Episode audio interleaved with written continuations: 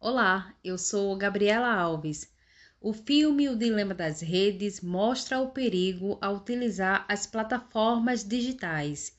Os ex-profissionais do Google, Facebook, Twitter, Instagram e YouTube trazem a público detalhes sobre o perigo das redes.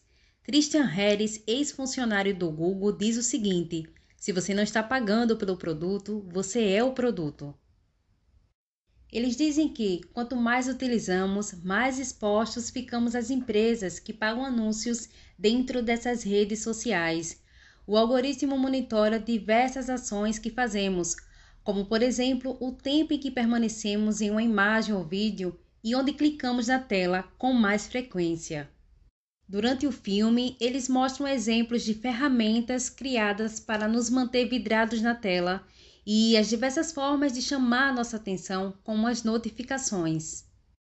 É fácil perceber que, se você ficar um tempo longe do seu celular, a rede social dará um jeito de chamar sua atenção, te mandando uma notificação, mesmo que seja sobre algo sem importância. Isso só para te trazer para a rede e te manter conectado.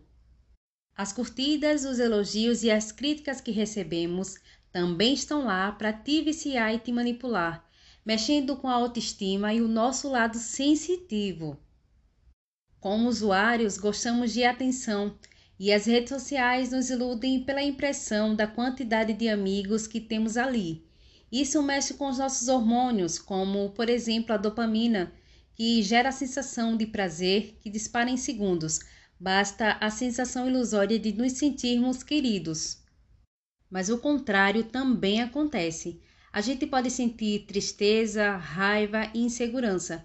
O psicólogo social Jonathan Hyde diz que a depressão e a ansiedade, especialmente em crianças e adolescentes, atualmente tem relação direta com as redes sociais. O filme também aborda a questão da fake news, onde notícias distorcidas têm alcance amplificado nas redes e se espalham seis vezes mais rápido do que notícias verdadeiras.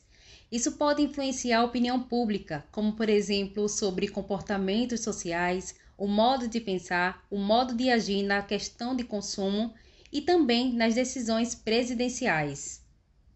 O filme O Dilema das Redes está disponível na Netflix Vale a pena assistir e conhecer mais sobre o verdadeiro mundo da tecnologia, especialmente as redes sociais.